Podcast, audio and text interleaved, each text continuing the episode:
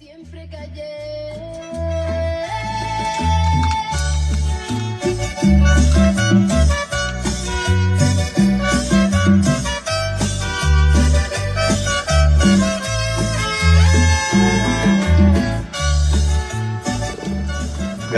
Gracias por conectarse. El paso de la tormenta nos desnudó. Estaba platicando con unos alcaldes hace un ratito, por lo menos con el último que platiqué, lamentándose del FODES. Gracias, Jerry Martin, por estar acá. Aurelia Peraza, gracias. Esperando que su familia que está en El Salvador, pues que esté si no en óptimas condiciones, pero que por ahí la vayan pasando. Aurora Lemus, ¿cómo está Aurora? Hasta Chirilagua, ¿cómo está la cosa por ahí por Chirilagua? ¿Todo bien?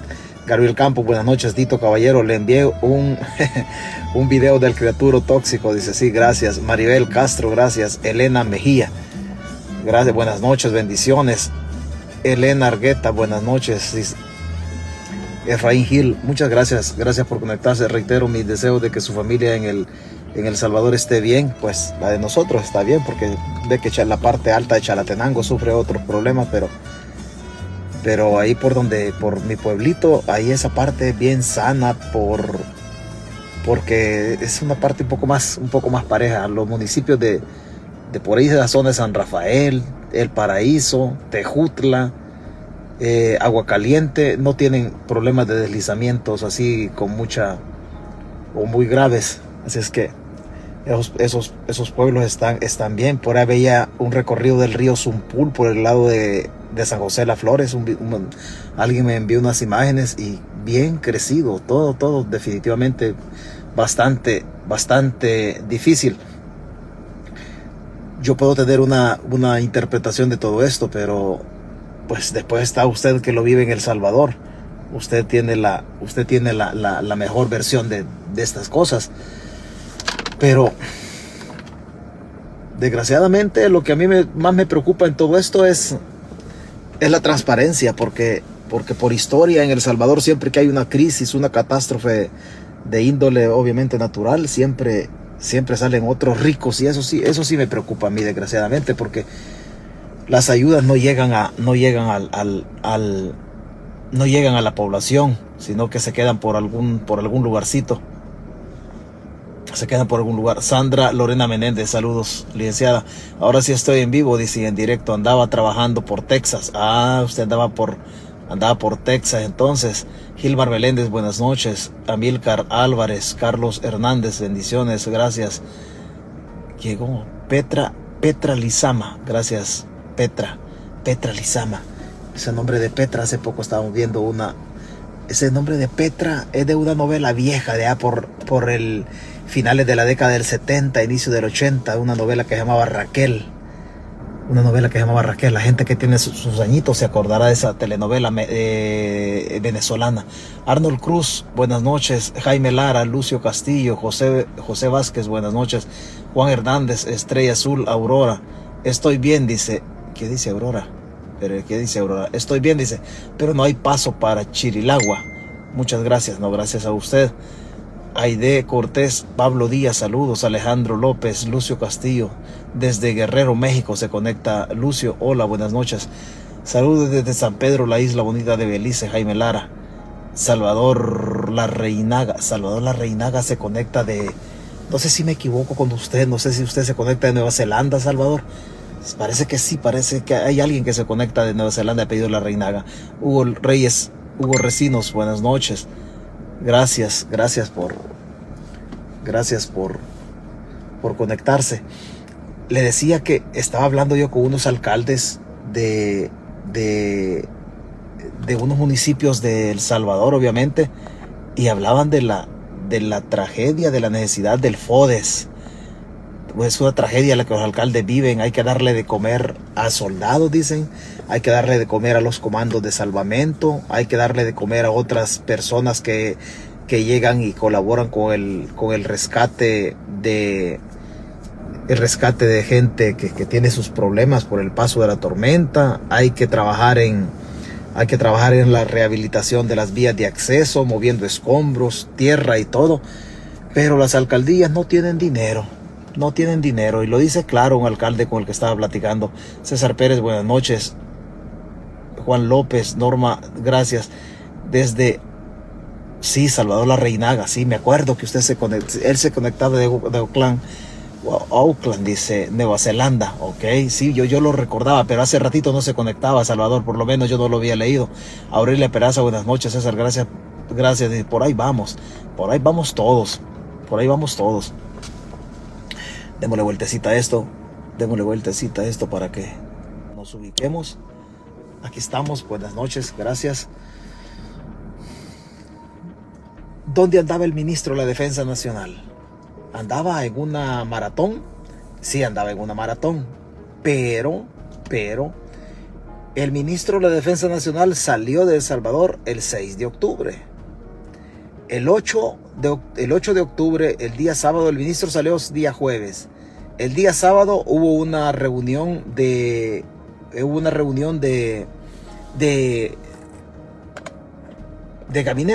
una reunión de gabinete.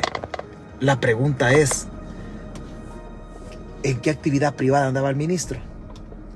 ¿En qué actividad? Andaba en algo el ministro de la Defensa Nacional. No andaba en una misión oficial. Él participó en la maratón de Chicago. Pero si el ministro de la Defensa Nacional andaba en una actividad privada y el Consejo de Ministros el día 9, el día 8 más o menos, se reúne, sí fue 8 que se reunieron, y ahí observaron o vieron todo lo relacionado con la tormenta Julia, y el ministro, ¿por qué no se regresó? ¿Por qué tuvo que quedarse para la maratón de Chicago cuando ya se había establecido que con fecha 9 iba a tener impacto la depresión tropical Julia? ¿Por qué no se regresó el ministro? ¿Qué andaba haciendo el ministro? Mañana vamos a ver si hablamos al respecto. ¿Qué andaba haciendo el ministro de la Defensa Nacional en Chicago y en qué actividad privada andaba? No andaba en una misión oficial. Él andaba en una actividad privada. Pero mañana nos echamos una platiquita para seguir indagando qué andaba haciendo el ministro. Solo tenemos algunos datos nada más que son bastante reveladores. Pero mañana nos echamos una platiquita. Vamos a seguir indagando porque hay datos. Por ejemplo, le voy a compartir algo yo por acá. Me parece sospechoso, por ejemplo, el ministro salió el jueves 6. El jueves 6 salió de El Salvador. El 8 hubo una reunión de Consejo de Ministros. Allí trataron el tema de la tormenta de la depresión tropical Julia. Entonces, para el 9 ya habían establecido de que iba a haber estado de emergencia. Y el ministro, el 8 hubo la reunión y el ministro de la Defensa no estaba. ¿Por qué el ministro de la Defensa Nacional no suspendió su actividad privada? Tomando en cuenta que cuando hay emergencias en El Salvador, instituciones como la Policía y la Fuerza Armada hacen regresar a todos sus elementos que andan con permiso o con licencia, los hacen regresar a sus unidades militares o sus unidades policiales y que suspendan la licencia para ser repuesta posteriormente si es que el servicio así lo amerita, y si no, la licencia se pierde. Entonces, ¿por qué el ministro de la Defensa Nacional no suspendió su actividad y se quedó a la maratón? O sea, mientras El Salvador se sumía en una situación de emergencia como la tormenta Julia, el ministro participaba en la maratón. Luego, ¿en qué avión regresó el ministro? ¿Regresó en un avión comercial o en un jet privado? Y si fue privado, ¿quién pagó el jet privado? Mañana le echamos una miradita a estas cosas para seguir indagando sobre el ministro de la Defensa Nacional que andaba paseando o andaba corriendo una maratón en Chicago. Pero no crea que lo de la maratón es mentira. No, la de la maratón es una realidad. Pero hay más datos que mañana profundizamos a ver qué nos dicen. Pero el ministro andaba de parranda en la ciudad de los vientos, en Chicago. Así es que así se maneja esto, desgraciadamente. Le decía que hablaba con un par de alcaldes, pero uno de los alcaldes me manifestaba la desgracia que hay en relación al FODES, que no tienen dinero para este tipo de emergencias. Antes, le digo antes porque hay gente que se incomoda con el pasado político de El Salvador. En El Salvador hay una división territorial y hay una división política que emana desde el gobierno. Pero los comités de emergencia se han ido relacionando desde el Ejecutivo, pasando por los gobernadores políticos departamentales, que los gobernadores tienen la categoría de ser los representantes del gobierno en los territorios. Luego los gobernadores, a través de los comités de emergencia departamental, bajan una línea hacia los comités de emergencia municipales, coordinados por las municipalidades o los alcaldes de sus respectivos municipios. Toda esa organización hoy no existe. No hay FODES. El FODES, no sé qué se hizo. El FODES, vea, ahí usted tiene a la diputada Lexia Rivas coordinando la ayuda que les van a mandar. Eso que está haciendo la diputada, eso les toca hacerlo a los alcaldes. Pero claro, la diputada va a salir a hacer campaña con esa ayuda que están ahí organizando. Así salen ellos a hacer campaña. Y los alcaldes, y las poblaciones, y los municipios, las jurisdicciones, los cantones, caserillos, los valles de los municipios. O sea, ahí es donde hace falta todo este dinero, pero no, ya lo están utilizando o lo van a utilizar. Esta tragedia, desgraciadamente, eso es, la van a utilizar para campaña, desgraciadamente eso es así. La prensa habla de 10 muertos, pero en la última plática que tuvimos con una persona o con quienes saben de números en relación a los muertos, no son 10, son 14 muertos. Hay 4 muertos que todavía no los contabiliza el sistema de emergencia del gobierno, pero hay 4 muertos, son 14 muertos por lo menos hasta el momento que yo platicaba sobre esto, aunque el gobierno cuenta con 10, pero son 14 muertos. Desgraciadamente, no estábamos preparados para esto. No estábamos preparados, desgraciadamente. Hasta este día el gobierno repartió o dio a conocer los números de teléfono de las instituciones del gobierno que se pueden encargar o a las que puede recurrir o acudir la población en caso de emergencia. Justamente hasta este día hay un montón de cosas que no cuadraron. Aquí nos puede gustar más o nos puede gustar menos, pero nosotros no estamos preparados para esto. Nosotros no estamos preparados para esto. A usted le puede gustar lo que yo estoy diciendo, pero se lo estoy diciendo con números, y usted lo puede corroborar mañana. Mañana va a aparecer la cifra de muertos, que puede ser de que la cifra se incremente, pero no le gustará lo que yo estoy diciendo del ministro. Pero esto, los periódicos, ya va a salir por ahí salen de repente algunos par de periódicos, porque alguien va a reportar el viaje del ministro, que no andaba en labores oficiales, él andaba choteando, andaba de paseo en un ambiente privado. A usted no le gustará lo que yo estoy diciendo, pero esta es la verdad. Esta es la verdad. Alguien menciona el puente María Chichilco. Si es que el puente María Chichilco, si usted ve las imágenes, y yo hablaba con alguien de San Isidro, que es por esa zona, San Isidro en Morazán, y el puente se dañó. La única obra que el gobierno había hecho prácticamente se dañó. A ver qué sucede. Honestamente le digo, para mí me preocupa el manejo de los fondos. Eso es lo que a mí me preocupa, porque el gobierno no es transparente. El gobierno, ya se sabe, desgraciadamente, se sabe que los gobiernos han hecho fechorías con las ayudas, desgraciadamente. Usted puede ver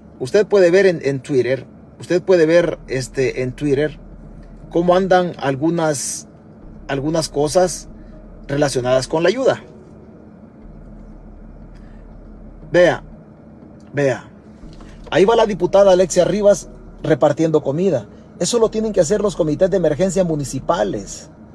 Ella anda en campaña ya, o sea, utilizar la tragedia, la desgracia de la población para hacer campaña. Eso es detestable, es detestable por donde usted le busque. Eso le corresponde hacerlo a los alcaldes, a sus consejos municipales, a los comités de emergencia municipal, a los comités de emergencia departamental. Ya andan haciendo campaña con la desgracia de la población. O sea, mientras la población ha perdido sus viviendas, los agricultores y campesinos han perdido sus cultivos, ellos andan haciendo campaña. Así ha sido siempre. No vaya a pensar usted de que esto así ha sido, pero esto desgraciadamente lo están profundizando. Pero esta cosa ha sido justamente de esta manera. Primero Dios, las cosas en el país cambien para bien o para mal. Digo cambien para bien o para mal, porque en algo tienen que cambiar. Desgraciadamente siempre los cambios siempre son para mal. Siempre nos pasa eso a nosotros. El pueblo ha perdido la El miedo. El pueblo ya perdió el miedo, porque tarde o temprano la calamidad que visita los hogares, tarde o temprano la gente va soltando la lengua porque dice, no hombre, si de todas maneras yo estoy sufriendo. Pero los organismos del gobierno no han llegado a los municipios. O sea, le vuelvo a decir, y no han llegado, ¿por qué? Porque todo está centralizado. El Ministerio de Obras Públicas, Gobernación, todo lo centralizan ellos. Y los municipios no tienen dinero, ese es el problema. Y si no, vea usted esta ciudadana lo que dice. Iba a decir, oh, pero es que la pagó Arena, pero es que la pagó el Frente, pero es que la pagó César Fuentes, o la pagó George Soros, o la pagó quien la haya pagado. No, la realidad es que el pueblo está perdiendo el miedo a la dictadura. Todo está centralizado y los municipios. Vean lo que dice la señora. Bueno, y uno porque tiene la voluntad de ayudar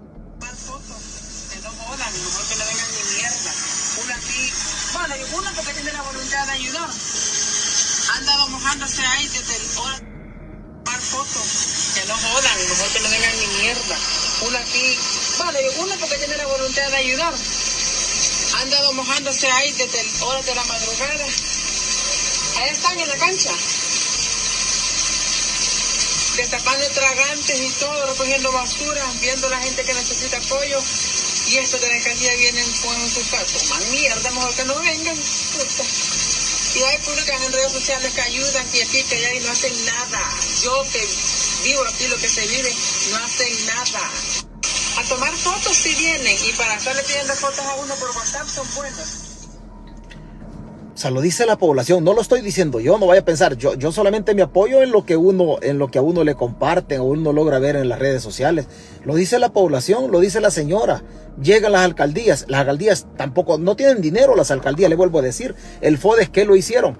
Vea, qué falta nos está haciendo a nosotros los dineros que se han perdido. ¿Qué falta nos está haciendo a nosotros? Los más de 105 o 110 millones de dólares del Bitcoin, los cajeros del Archivo Wallet que anduvieron ahí por 65 millones la instalación, más el fideicomiso de los 150 millones para recuperar las pérdidas de la volatilidad del Bitcoin.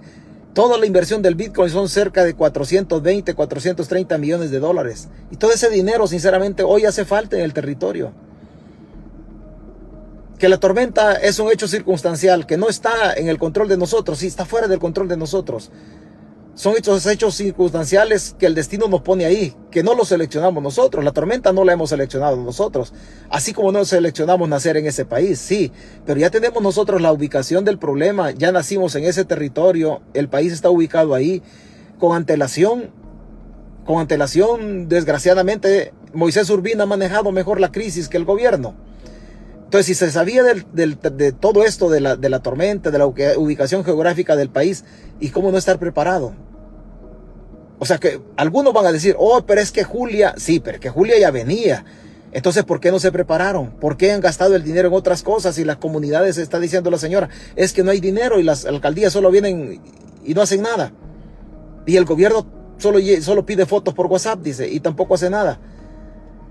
O sea, nosotros tenemos años, historia de estar metidos ahí. La tormenta Mitch, tormenta Stam, la tormenta Amanda, Aida, hoy estamos metidos en este otro rollo. O sea, ya sabemos dónde estamos ubicados. ¿Y por qué nunca nos preparamos para nada? Cada día que pasa, nosotros estamos menos preparados. Menos preparados. Le reitero, aquí hace falta justamente ese dinero. Aquí hace falta justamente ese dinero. Y el problema, le vuelvo a decir, el problema es que hoy tenemos ese inconveniente. Hoy tenemos ese inconveniente, pero hemos tenido muchos y ya no es excusa para nosotros estar en esto. En su momento, don Nayib decía esto, en su momento. Ya no puedes ir culpando únicamente al gobierno anterior, ya la responsabilidad se volvió tuya desde hace ratos. Ya no puedes estar culpando únicamente al gobierno anterior de tus males. Ya de alguna manera, pues llega un momento, pues sabes, el primer año. Pero ya después de varios años llega el momento donde tenés que asumir que la responsabilidad es tuya. Además, cuando corriste en campaña, le diste a la gente que va a solucionar los problemas, pues se entiende de que no iba a ser después de 15 o 20 años, sino que lo ibas a empezar a resolver a la brevedad posible. Se entenderá que los primeros 6 meses o el primer año de un gobierno, pues tendrá los problemas. Ya no puedes seguir culpando únicamente al gobierno. Pasamos de 6 meses o pasamos de 3 años, y yo sé de que no se pueden arreglar las cosas en 5 años. Pero ya dejen las bases, dejen las bases de un país diferente, de un país que se puede proyectar en muchos ámbitos, en hacer las cosas diferentes. El país no tiene solución en 5 años, yo lo entiendo, no tiene ni en 15 ni en 20 años. Los problemas del Salvador son problemas históricos que los hemos venido nosotros postergando poco a poco. Y cada gobierno trata de tirarle la chibola al otro. Arena decía que era responsabilidad. Bueno, el PDC, cuando Duarte dijo que era responsabilidad de las dictaduras militares. Arena dijo que era responsabilidad de Duarte. El FMLN dijo que era responsabilidad de Arena. Nayib Bukele dice que es responsabilidad de Arena y del Frente. Total, nadie se hace responsable, y así ha sido la historia del Salvador. Todo el tiempo ha sido la historia del Salvador. Pero cada fenómeno en el país deja nuevos ricos. La guerra pasó y dejó nuevos ricos por la firma de los acuerdos de paz. Comandantes de la guerrilla, coroneles del ejército que administraron la guerra, políticos que firmaron la paz, Dagoberto Gutiérrez, comieron de los acuerdos de paz, en donde gente de la Fuerza Armada y gente de los excombatientes de la guerrilla, todos cuyo origen era de la clase más paupérrima económicamente hablando del país, participamos en la guerra. Pero el hueso se lo dieron a los excombatientes y a los miembros de la Fuerza Armada. Pero el hueso se lo dieron a ellos. La carne se la comieron ellos. O sea, los acuerdos de paz también dejaron nuevos ricos en El Salvador. Tanto comandantes guerrilleros como Dagoberto Gutiérrez, que no sé de qué comen. No sé de qué comen, pero hablan de justicia social. Después vino otro fenómeno como el paso del Mitch en aquel tiempo. Otra tormenta, otra depresión tropical que dejó daños en el territorio salvadoreño, en su infraestructura, y también dejó otros nuevos ricos en el gobierno de Armando Calderón Sol.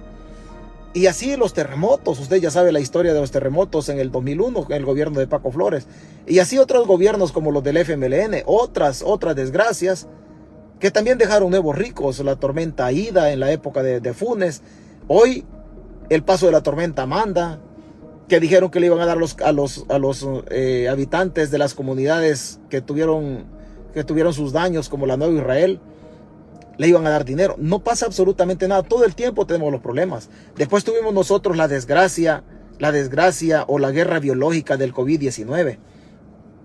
Ahí tuvimos nosotros el problema de la guerra biológica del COVID-19. Desgraciadamente, eso fue lo que pasó, el problema del COVID-19. Con el COVID-19 también nacieron nuevos ricos.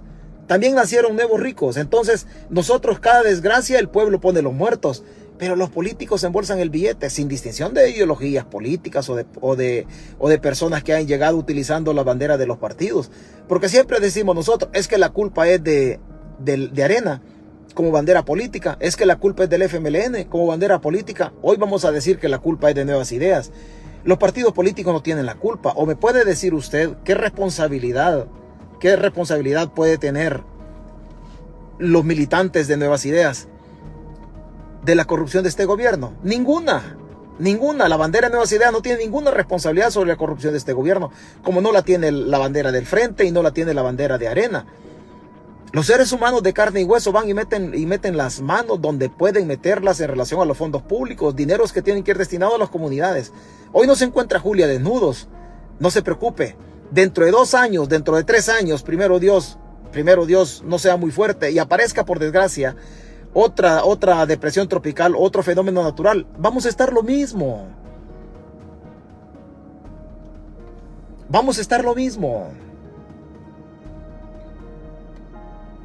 Un señor me dice a mí, aquí comenta don Víctor Eduardo Chávez, dice: sal de esa cueva, es bonito hablar y hablar, ¿por qué no te pones a ayudar y dejas de hablar tanto?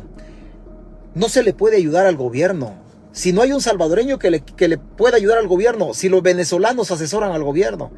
O sea, personas venezolanas, con una geografía diferente, con problemas diferentes, con una economía mayor, con recursos naturales mucho más grandes, están asesorando a este gobierno. ¿Qué saben los venezolanos de las descargas que hace CEL cuando se les llena su represa en la 15 de septiembre? ¿Qué saben los venezolanos de asesorar al gobierno en relación a las comunidades que están en el Bajo Lempa? No saben nada, no conocen nuestra geografía, no conocen nuestro territorio. ¿Qué saben los venezolanos de la calamidad que hay en la zona norte, en toda la parte norte del territorio, partiendo por Chalatenango, Cabañas, Morazán y toda la parte de San Antonio del Mosco del norte, en la parte alta de San Miguel? ¿Qué saben los venezolanos? No se le puede ayudar a un gobierno que no se deja ayudar.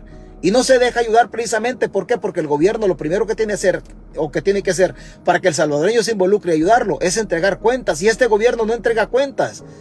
No entrega cuentas. A nosotros solo nos toca nada más hablar, como usted dice, y tratar de hacer auditoría social a través de la crítica. ¿Por qué? Porque hasta este momento el gobierno no ha entregado cuentas. No sabemos nosotros qué es lo que se ha hecho con todo esto. Y no sabemos de este gobierno. No sabemos por los últimos 33 años. No sabemos por los últimos 33 años, por lo menos mientras nosotros tenemos uso de razón política, que de alguna manera hemos podido ir concatenando o atando algunos cabos en relación al manejo político de la cosa pública en el país. Nosotros no tenemos esa cultura y se molesta. Yo recuerdo los de Arena. Se molestaban también los de Arena porque uno les criticara su corrupto. También se molestaban los de la izquierda que uno les criticara a su corrupto. Hoy se molestan otros que les critique a su corrupto. Lo prudente para cada correligionario de los partidos que llegan al poder es pedirle a su corrupto que deje de robar. Eso es lo único. Eso es lo único nada más. Pero en cada calamidad, mientras el pueblo ponía los muertos en la pandemia del COVID, otros hacían dinero. Lo que pasa es que hay mucho seguidor del gobierno, hay mucha gente que aplaude con las manos sin abrir los ojos de la mente, aplaude nada más por aplaudir y no se da cuenta de que su corrupto le está quitando hasta la tanga sin quitarle el pantalón, no se da cuenta que le está robando los calcetines sin quitarle los zapatos, no se da cuenta que el gobierno se le ha metido hasta las entrañas de su hogar sin abrirle la puerta. ¿Por qué? Porque se han dedicado a defender su corrupto. Porque es la cultura de nosotros como salvadoreños. Aplaudir al corrupto y sobarle la espalda o protegerlo de alguna manera. Cuando alguien sale criticando al corrupto nuestra simpatía, lo que hacemos es apapacharlo. Venite para acá porque sos mi corrupto. No importa si usted tiene hambre o no tiene hambre. Seguramente las poblaciones tienen hambre en El Salvador, pero aplauden a su corrupto. Aplauden a su corrupto.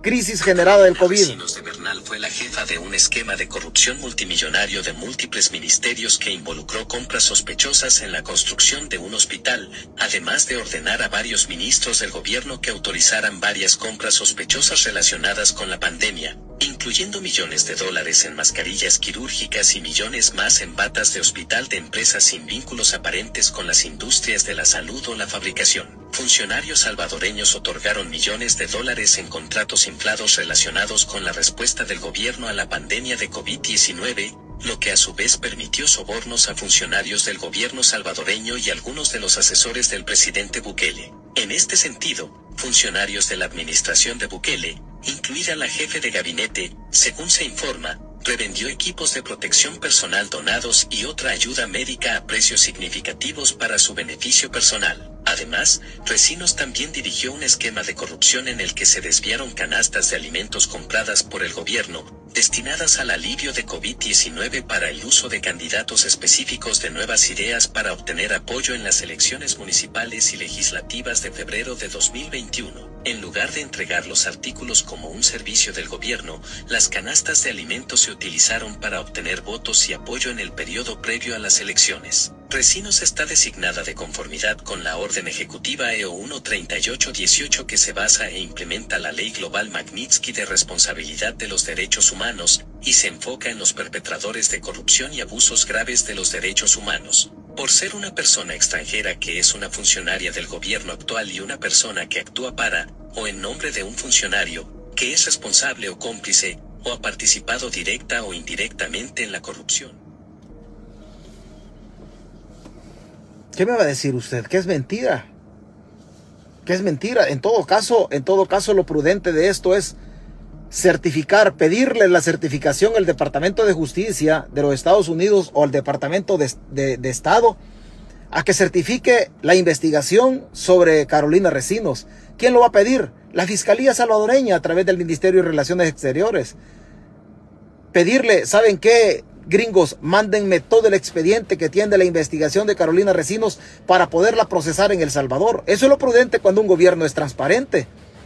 Eso es lo prudente. Y usted siempre me dice, es que mostrar pruebas. Es que mostrar pruebas. Oiga, si las pruebas la tienen los norteamericanos. Dígale a su fiscal y dígale a su gobierno que por medio de un escrito peticione a través de Relaciones Exteriores de El Salvador, peticione al Departamento de Estado de los Estados Unidos para que el Departamento de Justicia de los gringos le certifique toda la documentación, toda la evidencia que pueda tener en relación a la corrupción y a la cadena montada por Carolina Resinos. Y usted siempre dice, dame pruebas. ¿Y por qué no vas a la fiscalía? ¿Cómo puede ir a la fiscalía un ciudadano a una oficina que es mera pasapapeles en favor de la dictadura, en favor de la corrupción? Es imposible para un ciudadano. Es imposible. O sea, las pruebas están evidentes. Las pruebas son evidentes, pero usted dice, oh, es que la Carolina. Oiga, si usted está aguantando hambre, salvadoreño, usted que viene aquí a aplaudir, ¿usted cree que me está viendo a mí porque usted tiene dinero? ¿Usted cree que yo estoy hablando porque yo tengo dinero? No, preocupan los problemas del Salvador que tienen el origen en la corrupción. Nuestro problema en El Salvador no es el COVID-19. Nuestro problema en El Salvador no es Julia. Nuestro problema en El Salvador no pueden ser los terremotos, ni son los fenómenos naturales del futuro. No, no son esos. Nuestro problema tiene nombre, es la corrupción. La corrupción de los políticos, institucionalizada desde las leyes amañadas y desde la estructura del Estado.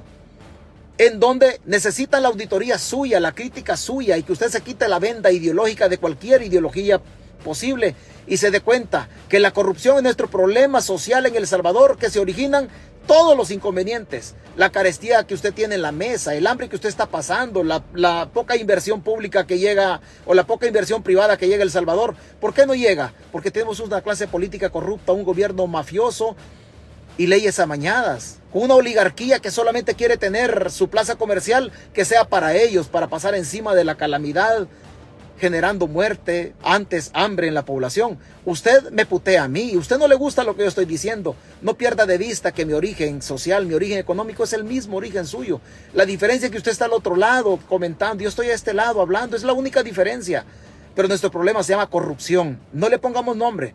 Nuestros problemas no son de COVID-19, ni ninguna otra plaga que pueda venir en el futuro. Nuestro problema es corrupción, una corrupción cegada, una corrupción que nos permite a nosotros como ciudadanos tener los ojos, los ojitos de la cara cerrados, sin ver.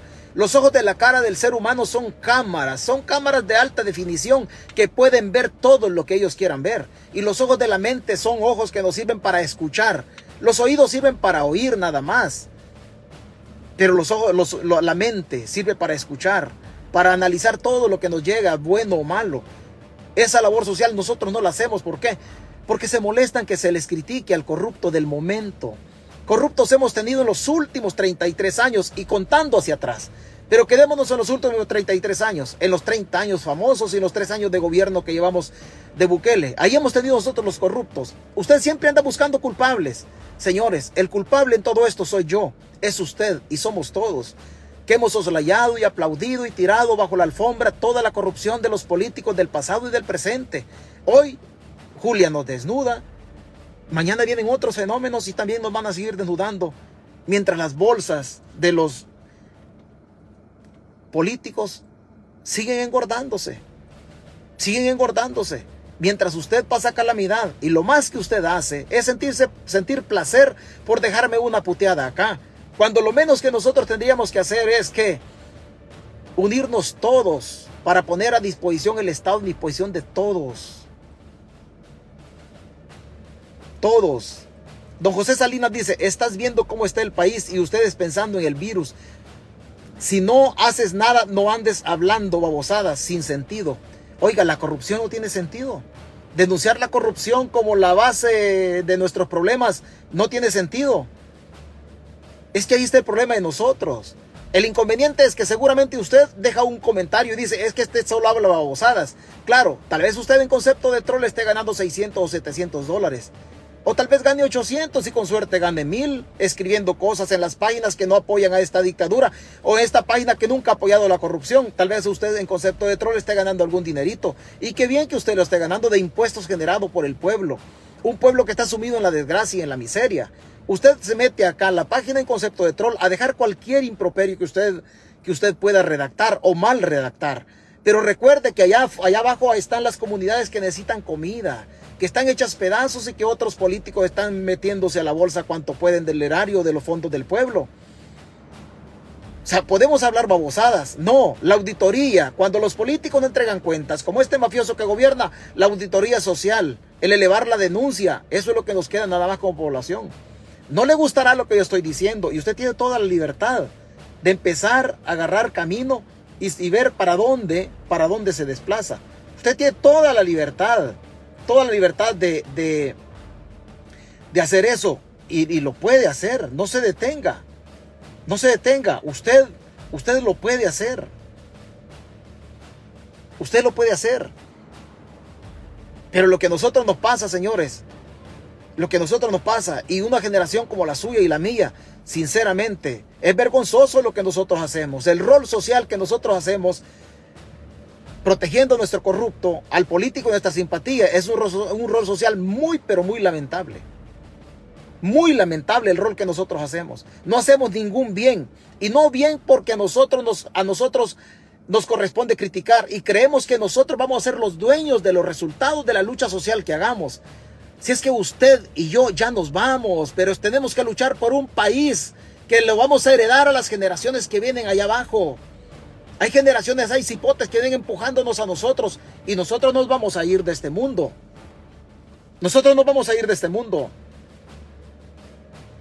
Pero después, ¿qué país vamos a dejar? ¿Qué generación vamos a formar nosotros desde el ejemplo? Una generación a la que le vamos a enseñar a aplaudir. Una generación a la que le vamos a enseñar a que grite patria sí, comunismo no. O una generación que grite el pueblo unido jamás será vencido. O una generación que grite mi presi cool, está bueno que robe, que viva Bukele. O sea, esa forma advenediza de ser de una sociedad no es conveniente para ninguna generación. Para ninguna generación no es conveniente en absoluto. En absoluto. No es conveniente. El señor dice, Giovanni Sola dice, 30 años a la basura con Arena y el FMLN. Llegue quien llegue, solo llegan. Se lo voy a leer, señor, se lo voy a leer porque me gusta la gente rebelde. Solo llegan a robar la mayoría. ¿Cuál es tu solución al problema? La única solución al problema es poner gente honrada y honesta. Yo le puedo asegurar, don Giovanni Sola, que los vientres, los sagrados vientres de las mujeres en El Salvador ya parieron a profesionales jóvenes que son honestos y honrados. Seguramente ya parieron a profesionales jóvenes, a gente pobre que le ha costado salir adelante y también lo ha hecho con becas o con el esfuerzo de la familia vendiendo el cerdo o vendiendo la única vaquita que tenían ahí para pagar la última cuota universitaria del cipote o para pagar su tesis, su defensa, su desarrollo de tesis, su asesoría de tesis. Ya los vientres de las mujeres en El Salvador ya parieron al honesto y al honrado. Pero desgraciadamente nosotros nos hemos acostumbrado siempre a ser seguidores de oligarcas, de apellidos raros. Siempre buscamos apellidos raros. Y cuando un apellido autóctono llega, siempre se acercan apellidos raros a financiar las campañas. Como pasó en el caso de Mauricio Funes. El caso de Funes fue un caso muy, pero muy singular en la política salvadoreña. Una persona nacida de las entrañas de allá abajo. Desgraciadamente Funes, en un FMLN que no tenía dinero todavía, con Alba Petróleos un poco incipiente, permitió que los alumnos se le acercaran y financiaran su campaña. Después el gobierno de Funes se puso al servicio de los oligarcas. O sea, hubo una nueva oligarquía. Recordemos que fue en el gobierno de Funes que Nayib Bukele empezó a hacer dinero con la publicidad de Overmet o del gobierno manejada por Overmet, propiedad de los Bukele. Entonces no se trata de otra cosa, honradez y honestidad. Y nuestras mujeres, los vientres de la mujer salvadoreña ya parieron al honesto, ya parieron al honrado. Y la gente está pensando que Nayib Bukele es una persona cercana a la población. El discurso y el relato político está cercano a la población, pero luego Bukele gobierna con los mismos que han gobernado en los últimos 30 años utilizando otras banderas políticas. O sea, las oligarquías, no crea usted que los oligarcas tienen dinero por ser buenos samaritanos. Qué bien si los oligarcas en El Salvador tuvieran un principio de solidaridad y empatía. Pero se preocupan por utilizar el Estado y generar leyes amañadas para evadir impuestos, no para pagar las cantidades correctas. No se trata de estar en contra del rico. Al rico hay que pedirle que pague los impuestos correctos en las fechas correctas y las cantidades establecidas. Pero que el rico también tiene derecho a hacer dinero en razón de la inversión que hace. A donde no tiene derecho el rico es utilizar al Estado para seguir acrecentando su fortuna y utilizar también a la mano obrera, al pobre, para seguir sacando la última gota de sangre que tiene en las costillas. O sea, eso no lo podemos permitir. Se trata de poner el Estado al servicio de todos para que el bien común llegue a las últimas comunidades. O sea, no se trata de otra cosa. Varitas mágicas no hay.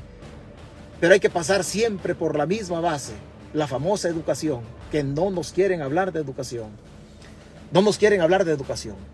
Arena y el Frente, no hago campaña por ellos. Hago campaña por los honrados y por los honestos.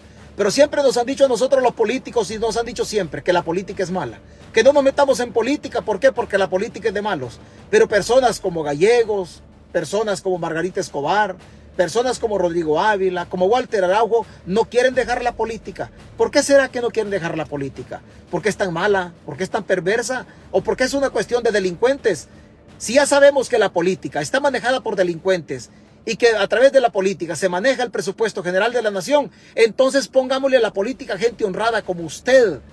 Y en los cantones, caseríos y en los pueblos y ciudades del interior del país hay gente honrada. Entonces nosotros tomémonos el Estado para poner el Estado al servicio de la gente y no poner el Estado al servicio de oligarcas. Y lo voy a repetir como siempre lo he dicho. Los Calleja, los Cris de Avianca, los Dueñas, los Poma y también los Simán siempre han utilizado el Estado para acrecentar o amasar su fortuna, para proteger sus intereses económicos. ¿No serán los mismos oligarcas que gobiernan a la par de Bukele? ¿No serán las mismas compañías que van a utilizar sus herramientas o su maquinaria para la reconstrucción del país? ¿Dónde quedan las comunidades? ¿Dónde queda el campesino que perdió su mazorca? Que perdió? ¿Dónde quedan los frijolares que quedaron metidos en las inundaciones? ¿Dónde queda el campesino tronado? Ah, pero hay que pagar, justamente hay que pagar los créditos. ¿Por qué? Porque está en la banca, ya sea comercial o estatal. Ahí está la carta de venta de la vaca, por ponerle algún ejemplo, o la escritura de la propiedad que ha dejado en garantía para obtener créditos para sembrar la tierra. ¿Dónde va a quedar esa gente? Tirada. Oh, pero los oligarcas, ¿dónde van a quedar?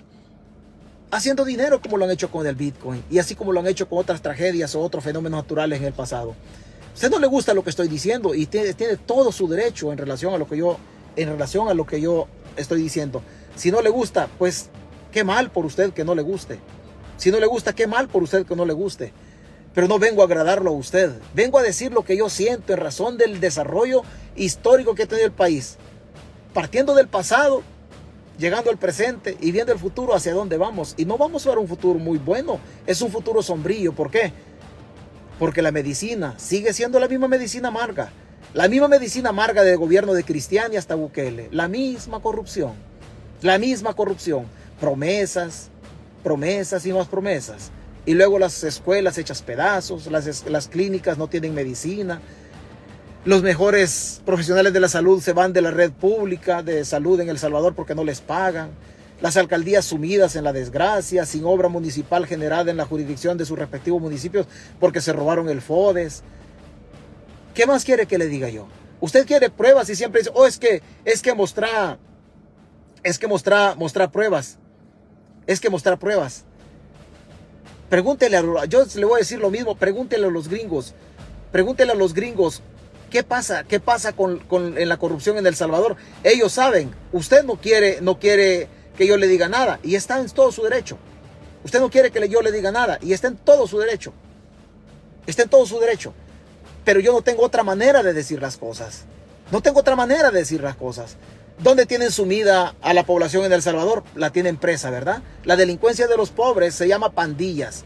La delincuencia de los pobres se llama pandillas. La delincuencia de los pobres se llama pobreza, calamidad. ¿Por qué se genera la pobreza? ¿Por qué se genera la calamidad? Porque los políticos que han gobernado en los últimos 33 años se han robado el dinero y la educación no ha llegado a las comunidades. El desarrollo de la persona humana no ha llegado. No ha llegado. ¿Sabe cuál es la única diferencia entre César Fuentes y los pandilleros? La única diferencia es la educación. Esa es la única diferencia. De ahí el origen del pandillero. El pandillero anduvo fiando para comer. César Fuentes anduvo fiando para comer también. Usted anduvo fiando para comer. La única diferencia entre el pandillero que está preso y que están haciendo negocio con él en los penales, en El Salvador, en el estado de excepción. La única diferencia entre el pandillero y usted se llaman valores, se llama educación. Educación de conocimiento, educación formativa. De ahí el pandillero tiene el mismo origen de nosotros. ¿Por qué la educación no llega? Por los cientos de millones robados en los gobiernos de la derecha corrupta. por los millones robados en los gobiernos de la izquierda oligárquica también, que no les gusta que le digan oligarquías, pero son oligarquías también, y por el dinero robado en este gobierno. Al final son generaciones que se han ido perdiendo de científicos, arquitectos, futbolistas, licenciados, sociólogos, una gran cantidad de talento que se ha ido perdiendo en la lucha social en El Salvador. La tuvimos perdida en la época de la guerra. Los soldados, había talento humano en esa clase pobre que se fue a las filas de la Fuerza Armada. En las filas de la exguerrilla también había talento que con una inversión pública de largo alcance o de impacto largo en la educación, habían exguerrilleros o excombatientes que empuñaron las armas y miembros de la Fuerza Armada también con talento académico. Se perdió ese talento en esa guerra. Se perdió ese talento. Después hemos tenido otro talento que se ha perdido por la misma corrupción. Hoy tenemos el problema de las pandillas.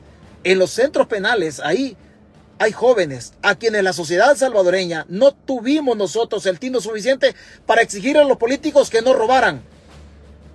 Y en Mariona, en Izalco, hay pandilleros que tienen talento, y que si el Estado hubiese ido más allá para perseguir al corrupto y que el dinero llegase a través de educación, ahí nosotros hemos perdido, en esa generación, hemos perdido médicos que hoy estuvieran tal vez impartiendo su talento en universidades norteamericanas y por qué no decirlo en Europa. Hemos perdido científicos ahí en esa guerra, en esa lucha social de pandillas. Hemos perdido científicos nosotros que hoy estuvieran tal vez en el laboratorio francés Louis Pasteur o en el Robert Koch de Alemania. Ahí estuvieran. Entonces los pandilleros son tan talentosos, hay tanto talento, que ahí tuviéramos nosotros a los ingenieros del futuro instalando en los tableros de los vehículos del futuro toda la tecnología, vida y por haber. Ahí los tuviéramos nosotros. Las pandillas, nosotros les decimos cualquier cosa. Es un fenómeno y es un resultado de la corrupción en El Salvador. Que nosotros como sociedad lo negamos, sí lo negamos. ¿Por qué? Porque siempre es culpa de otro, nunca es culpa de nosotros. Siempre es culpa de otro. Temas escabrosos que cuesta tocarlos. Cuesta tocarlos, ¿por qué? Porque nosotros hemos perdido la empatía. Y es más fácil ir a sobarle la espalda a Gallegos, que hoy es un millonario. Y es más fácil tirarle mierda a cualquier pandillero o cualquier pobre en El Salvador, aún sabiendo de que la gente que está presa en carácter inocente no tiene vínculos con pandillas. Siempre nosotros decimos, en algo andaba. Siempre decimos eso, pero nunca tenemos nosotros la delicadeza de criticar al corrupto. Siempre lo aplaudimos, le sobamos la espalda y siempre andamos gritando en favor de él.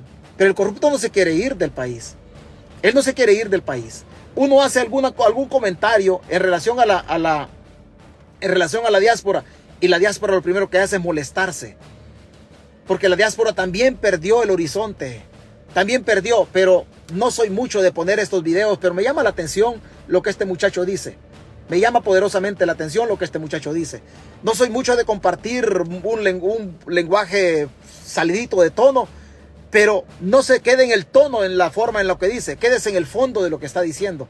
Las palabras no pueden ser las más adecuadas. Seguramente no lo son. Pero el fondo de lo que él dice, y es primera vez que yo voy a compartir un video de él. No se quede en el lenguaje, pero quédese en el fondo. Y qué tanta razón tiene este señor. Tanta razón tiene este señor. Amor, al odio estamos así. Ahí quiero ver que cuando no haga lo que la gente espera que él va a hacer, ¡ay, pajarito! Así como ahora, hasta la gente de la diáspora, que solo se da cuenta de cosas de aquí, que le cuentan por teléfono, o que medio viene a El Salvador, o que medio ve aquí cuando nosotros estamos hablando mierdas, porque yo le puedo decir una cosa. Si usted de la diáspora que está acostumbrada a ver a Walter Araujo y a un vergo de cerotes que son sobaculos de mi emperador, yo le recomiendo que a mí no me mire, porque yo no le debo nada a ningún cerote. Esos pendejos sí, a ellos les paga mi emperador. A Romeo Lemus, que fue, empezó con el FMLN, y como les digo, son cerotes mercenarios, igual que Walter Araujo, que van a estar donde esté la carnita. Cuando haya hueso, le dan la patada en el culo y se van a otro partido. Así son ellos. Entonces yo no. Si usted los mira a ellos y usted se enoja porque yo hablo, pues no ve estos videos. Muy mierda son para usted. Ahora, sigo con el tema. Cuando mi emperador ya esté en la etapa que tiene que cumplirle la población, no con comerciales, no con propaganda, no con publicidad, no, con hechos. Usted se molestará porque y la diáspora se ha molestado por una crítica que yo les he hecho. Diáspora, infórmense. Dejen de andar siguiendo a personas que siempre han seguido y que son los responsables de la crisis en El Salvador. Porque no me venga a decir la diáspora, que Walter Araujo es un parto nacido del vientre de la Madre Teresa de Calcuta.